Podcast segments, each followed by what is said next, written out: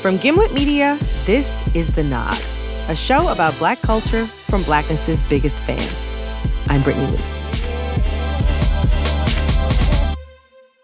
Okay, so let's go back down memory lane for a second. So it's 2005, and I'm at my high school lunch table talking with some friends about our upcoming spring break trips. And our conversation went from beaches to bathing suits and then diets. Weight Watchers, low carb, all of them. I saw one of my friends count out 20 almonds. 20 almonds. I'm guessing because 21 might have been too much, but she was trying to stick to the South Beach diet. It wasn't the first time I'd been exposed to what some call diet culture. This was around the same time that my parents were on this really big Atkins diet kick. And mom, dad, I love you. But that year we ate a lot of George Foreman grilled chicken breast and bag salad from Costco. And I was hungry. I was a student athlete. I needed something to eat. But anyway, I say that to say dieting wasn't new to me. But talking about it so openly with my friends was. It was so weird to me that some of the people I spent so much time with in the drive through of the Taco Bell on Orchard Lake Road were suddenly talking about eating less. I mean, for what it's worth, after spring break, we were all back in the Taco Bell drive through line anyway. So it's not like it became this major thing for my friend group, but it was suddenly there. That was the moment I realized that conversations about dieting and thinness were always going to be a part of my life. And since then, it's been 14 years of so many more spring breaks and breakups and weddings and New Year's resolutions and office weight loss challenges. Something I haven't had a lot of real conversations about, though, is why? Why do we diet? The answer is that a lot of people fear being fat. Consider the way fat people are treated. Fat people earn less money, receive worse treatment from medical professionals, and even just have a harder time finding clothes than thin people. And all of these conditions are part of a phenomenon called fat phobia. And recently, I spoke with someone who has changed everything about how I thought about weight. What you have been told by uh, medical practitioners, what you have been told about the size that you need to maintain is not rooted in scientific findings. In reality, fat phobia is rooted in two things the transatlantic slave trade and the spread of Protestantism. That is Sabrina Strings, and you heard her right. Our society's collective urge to diet can be traced back to the slave trade. Sabrina is a sociologist and assistant professor at UC Irvine, and she's just written a book about the racial origins of fat phobia called Fearing the Black Body. She got the idea to study this because of something that happened when she was working on a totally different project. I was working at a predominantly Black HIV and medication adherence clinic which was in Bayview mm-hmm. Hunters Point. I oh, was in San Francisco. In San Francisco, yes. Right, right, right, right. So it was my job just to talk to the patients there and ask them about whether or not they were taking their medications. And there was one day in particular in which I spoke to two women. One was Latina, one was Black, and I asked them whether they're taking their meds, and they each said no. They made it clear that they were afraid that by taking their HIV meds, they would gain weight. I thought, oh, wow, this is actually incredible. These women would rather skip their life saving medication than gain a few pounds. But Sabrina was almost more surprised to witness this within a predominantly black community, among two women of color. For Sabrina, the encounter got her thinking about how the thin ideal presented itself in her own life. It reminded me of conversations that I'd had with my grandmother. My grandmother had been asking me in the 1990s, why are white women dying to be thin? She would watch hmm. soap operas and notice that the characters on there always seem to be losing weight. And she was like, What is going on here? You know, what does it mean to them? She was a little bit surprised by the fact that people would actually want to be slender because in her life, especially growing up, she was trying to gain weight. This is like the 1950s and early 1960s in Atlanta, Georgia. People consider her to be too slender. They would tell her things like she had like peg legs, chicken legs. And so she felt a little bit of shame surrounding the slimness of her physique until she got to California in early 1960s and she noticed that, oh, actually, the white women I'm living around are on diets. Why are they doing that? Um, Mm. But my mother, growing up in an integrated community, I think she felt a little bit more pressure to be slender. My mother was very big into doing like the exercise videos. And so sometimes Mm-hmm. at night, you know, when she would turn on her Jane Fonda, we would do our 30 minutes, okay, back and forth. All right, now lunge, lunge. You know, we would have we would have a lot of fun with it. Oh man, I have memories of Tae Bo like that. Just Oh, all of us in the living room. Want to make sure I have a trim waist. Yeah, This is yeah, before yeah, waist trainers. Wanted to make sure I Mhm. had nice legs. You know, I was buxom. You know, I grew up in the black community in Los Angeles County. Pretty much what we would see on an Instagram model today is what was popular in my community growing up. And it's what I aspired to. I'm not sure when you grew up. I grew up in the 90s and Same like, here. you know, in the middle of like just like it was diet central all the time. Thinking about what I had witnessed in my own lifetime, what I saw was that there was this tremendous phenomenon of dieting that was largely amongst white Americans that appeared to be trickling in to communities of color. A lot of second wave feminists are asking why women are on diets, but I was asking why white women were on diets. I thought, you know, there's an element of whiteness that is integral here that people are not paying attention to. Mm. I was particularly investigating the thin ideal. So I found myself Mhm. going back further and further in time to try to find, okay, but when did this begin? When did this begin? And I finally landed on Cosmopolitan magazine from the late 19th century, prizing slenderness, but making it very clear that they thought that slimness was an index of racial belonging. So they would say things like, she's, you know, a Scotch Highlander, so tall and slim, you know, with green eyes.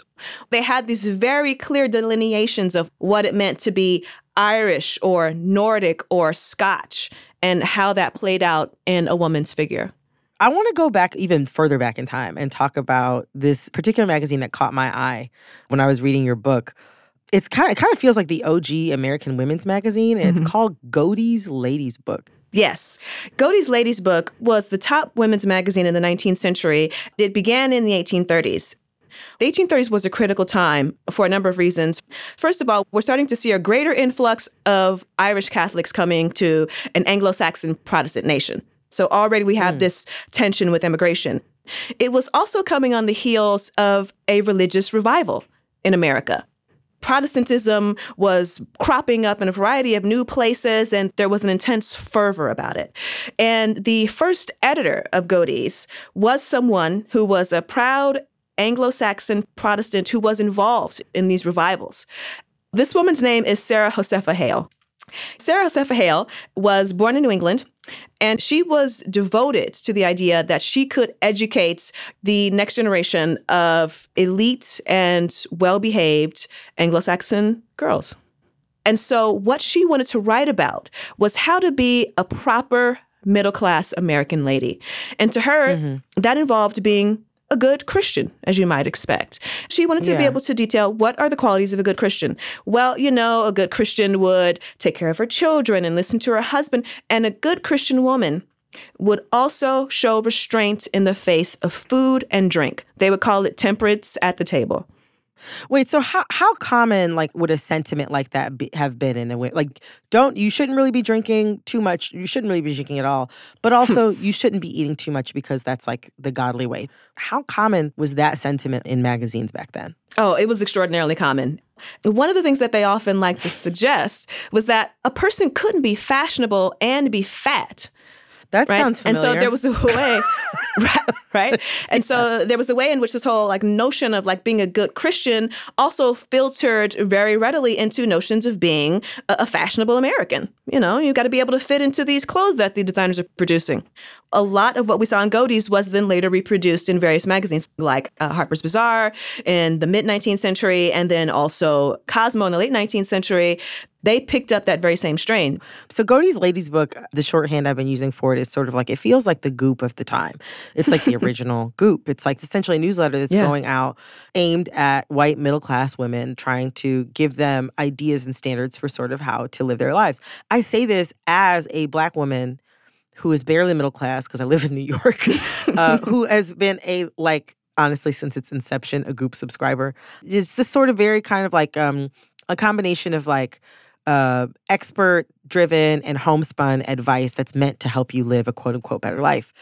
And the thing about Godey's is that it was a really old magazine. Mm-hmm. Vogue and Cosmopolitan are also really old magazines. It's easy to forget how old the tradition is of using women's magazines to tell women how to live their lives, but also like they can sort of be these vehicles for kind of dangerous ideas. We think about magazines as a form of entertainment, but these have been far more consequential than we've appreciated.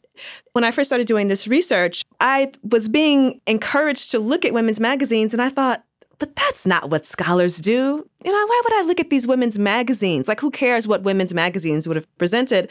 And it wasn't until I came across the racial discourse that I realized, oh, actually, this was one of the few outlets where women, especially white women during the time, could see themselves reflected. this mm. is hmm. before women even had the right to vote. If they wanted to hear about their own concerns, a women's magazine was probably the one place where they could see that. And so it did end up being very consequential culturally and in the lives of women. I want to talk about like one specific essay that you talk about in your book that comes from Godey's Lady's book called Chapter on Female Features. So it seems like it was like a lengthy essay written by a woman named Leigh Hunt who had submitted this article to be printed in, in Godey's. It seemed like this this specific essay, Chapter on Female Features, was a little bit different than some of the ones that had been published previously. Mm-hmm. Leigh Hunt wanted to make it very clear not just that it's important for Anglo Saxon Protestant women to eat little and to maintain trim physiques, but that if they were to overeat, they would slide into the grotesque association with African women. According to Leigh Hunt, mm. if you want to be fat, you would need to go to Africa because in Africa, their women are prized at what would approximately today be considered 300 pounds.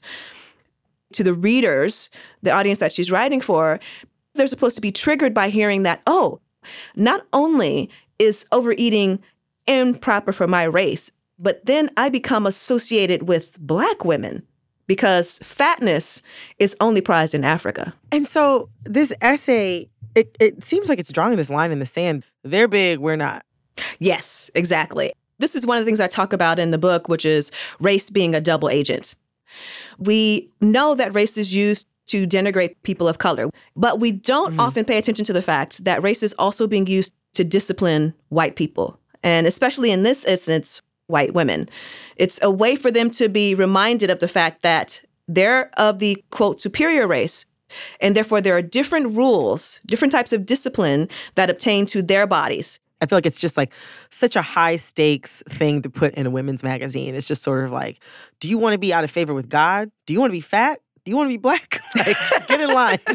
These are the stakes for you. Yeah. But like this essay, it seems like it was kind of like the first of its kind, tying the godliness to the thinness to the to the whiteness.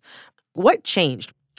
Well, then you have, especially by the time something like Harper's Bazaar was gaining in popularity, there were a mm-hmm. lot more women who were writing into the magazine trying to figure out what would be the best way to lose weight. What's the diet that I should adopt if mm. I want to be slender? You keep people thinking that one thing is wrong, but there are all these different new ways cropping up as to how to solve the problem that, well, you yourself have created in a sense.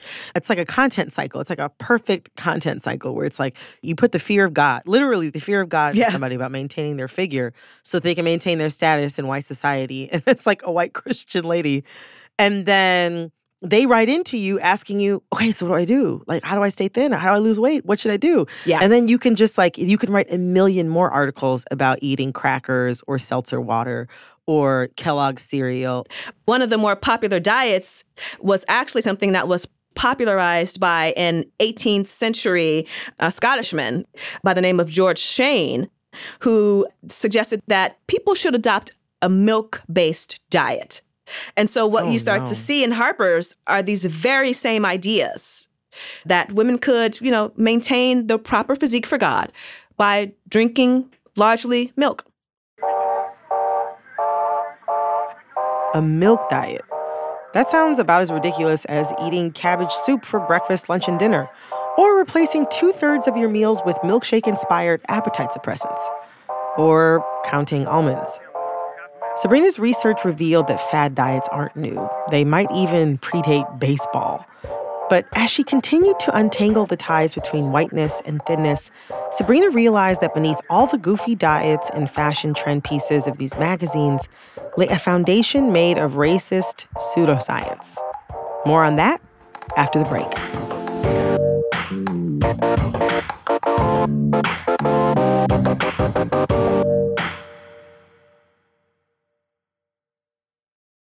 Welcome back.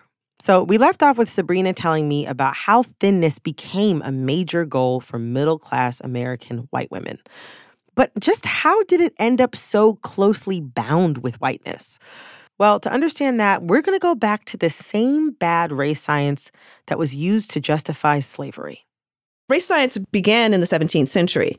And at that time, mm-hmm. it was mostly okay, well, if you go to Egypt, you might find women of this skin color. If you go to the Americas, you'll find people of this skin color with this sort of mm-hmm. like facial features. There was definitely a hierarchy embedded, even the very first racial theorizing, because they were mm-hmm. suggesting that the quote, first race was the Europeans. It was over time when the slave trade really started to blossom that race was being used to suggest not only are people different from us, but they're constitutionally inferior. So in Africa in particular, the idea was that people had no self control. They would eat to excess, they would fornicate whenever they felt like it. They would suggest that Black people were an excessively sensuous people. And so mm. to justify ongoing enslavement, the claim was that, well, we as Europeans are rational. We know how to govern ourselves. Because we know how to govern mm-hmm. ourselves, guess what? We know how to govern other people in the colonies. And obviously, these people have shown through their behavior that they don't know how to govern themselves. And so we need to be in charge. Exactly. And, you know, one of the key ways in which they show they don't know how to govern themselves is that they can't stop eating according to the travel logs that were coming back from various colonists. Oh my gosh. You know, they saw this festival known as Art of Fattening, in which people were engaging in eating great amounts of food. They saw that people like to spread fat on their bodies as a form of like lubricant you know, we think about literate Europeans reading about what was happening in the colonies, and they would often hear about how greedy Africans were. And because they were greedy and they were involved in these festivals of fattening, they were also uh, corpulent, as they would call them at the time. So, when we talk about like sort of like how throughout the centuries different theorists and writers and thinkers tried to develop ways to sort of classify people by race or by ethnicity i would use like a shorthand to describe all of that as some sort of pseudoscience what is the value of having a scientific difference between white people and black people Science comes in to validate um, various forms of biases in terms of race science. There's one thing if you're just having various colonists or travel writers go to various parts of Africa and say this is what they saw. It's like, okay, maybe they saw something peculiar. It's a different thing to suggest that there's a systematic way in which we can identify the traits of people of various nations. When we see race science, there's an argument here that this is endemic. This is constitutive mm. of people of this identity. And therefore, we should expect that all of them are like this. Right. And, and that racist pseudoscience ended up informing how a lot of people felt about fat people, mm-hmm. still feel about fat people for centuries to come. You know, employers, classmates, even doctors. You know, there have been real consequences to this.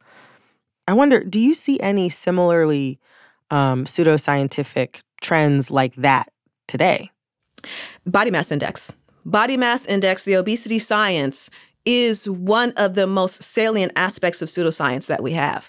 It doesn't necessarily capture the same thing for all populations.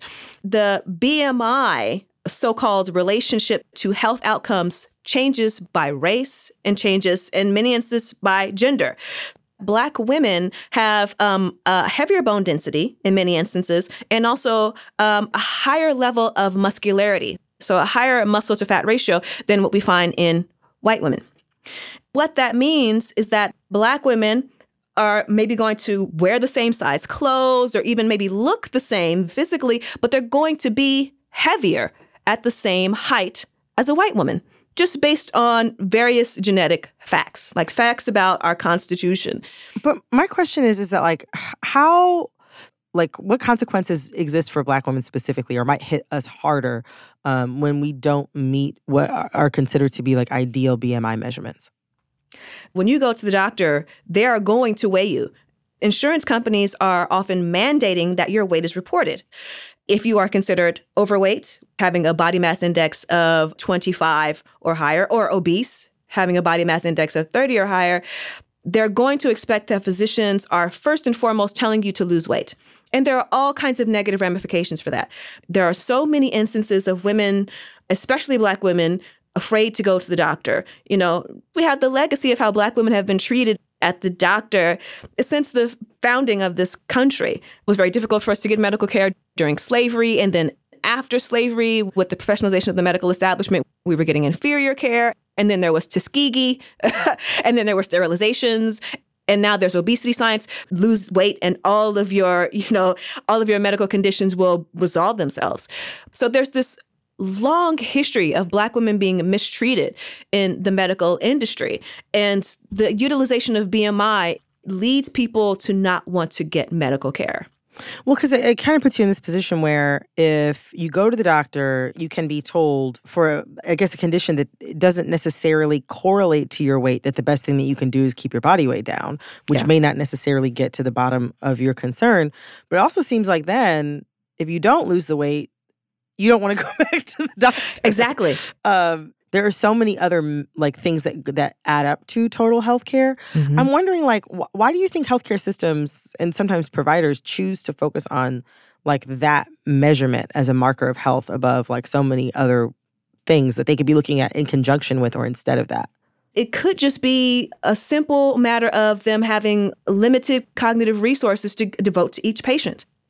They have so many patients in a rapid succession that what they're trying to do is meet their needs as quickly and efficiently as possible.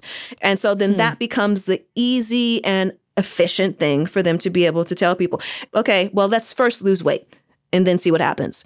But I also want to point out that um, I have fibroids. And sometimes this can cause some fluctuations in my menstrual cycle. And so there was a moment in which I was experiencing a complete lack of a period. And so I was like, is hmm. this related to the fibroids? Is something else going on? I was trying to figure out what was happening in my body. And I went to my doctor, my primary care physician, and his response to me was to keep my weight down. Now, significantly, he could look at my chart and see that my BMI is in the quote normal range by his own standards. But it's hmm. such an easy thing to be able to tell people, oh, you have a medical issue? Keep your weight down. I was like so shocked. I was so shocked that he said that to me that I didn't say anything. But I should have said to him, down to what? Like, should I be underweight? Like, what is the thing I'm goaling for here? So, you literally wrote the book on this type of bias. Like, you understand the origins of that encounter that you had with your doctor, like on a very deep level, and yet you still struggled to advocate for yourself in that moment. So, like, what should the rest of us do? like, how am I supposed to be thinking about this research as a Black woman? I think sometimes the simple awareness of the cultural biases surrounding weight can really help people to embrace who they are. Knowing that this is not a science can sometimes make it easier to feel comfortable in your own skin or at least that's my that's my hope Sabrina's BMI story got me thinking about my own experience with BMI at the doctor. When I was 25, I had a black physician for the first time since I was like nine years old. And this is back when I was running and lifting weights and sleeping eight hours per night. I was obviously unemployed and in the best shape of my life. I even had like an ab poking through. And I still didn't fit into the normal BMI range for my height. I was off by 18 pounds. And my doctor said the wildest thing to me at the time. He told me not to worry about it. I was a black woman, he said. These measurements weren't made for me. And as a moderate drinking non smoker who went to therapy and exercised four times a week, he thought I was already pretty healthy. I remember feeling so relieved in that moment. Being a black woman in a doctor's office, you sometimes just feel like an amalgamation of bad health statistics.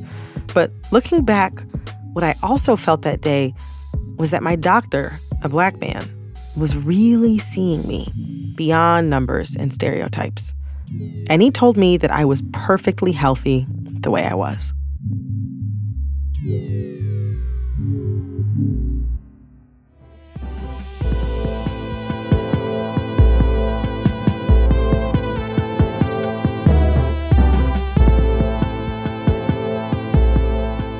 The Nod is produced by me, Brittany Luce, with Eric Eddings and Kate Parkinson Morgan. Our senior producer is Sada Abdurrahman. We are edited by Sara Sarasohn. The show is mixed by Cedric Wilson. Our theme music is by Khalid B. For additional music credits, check the show notes.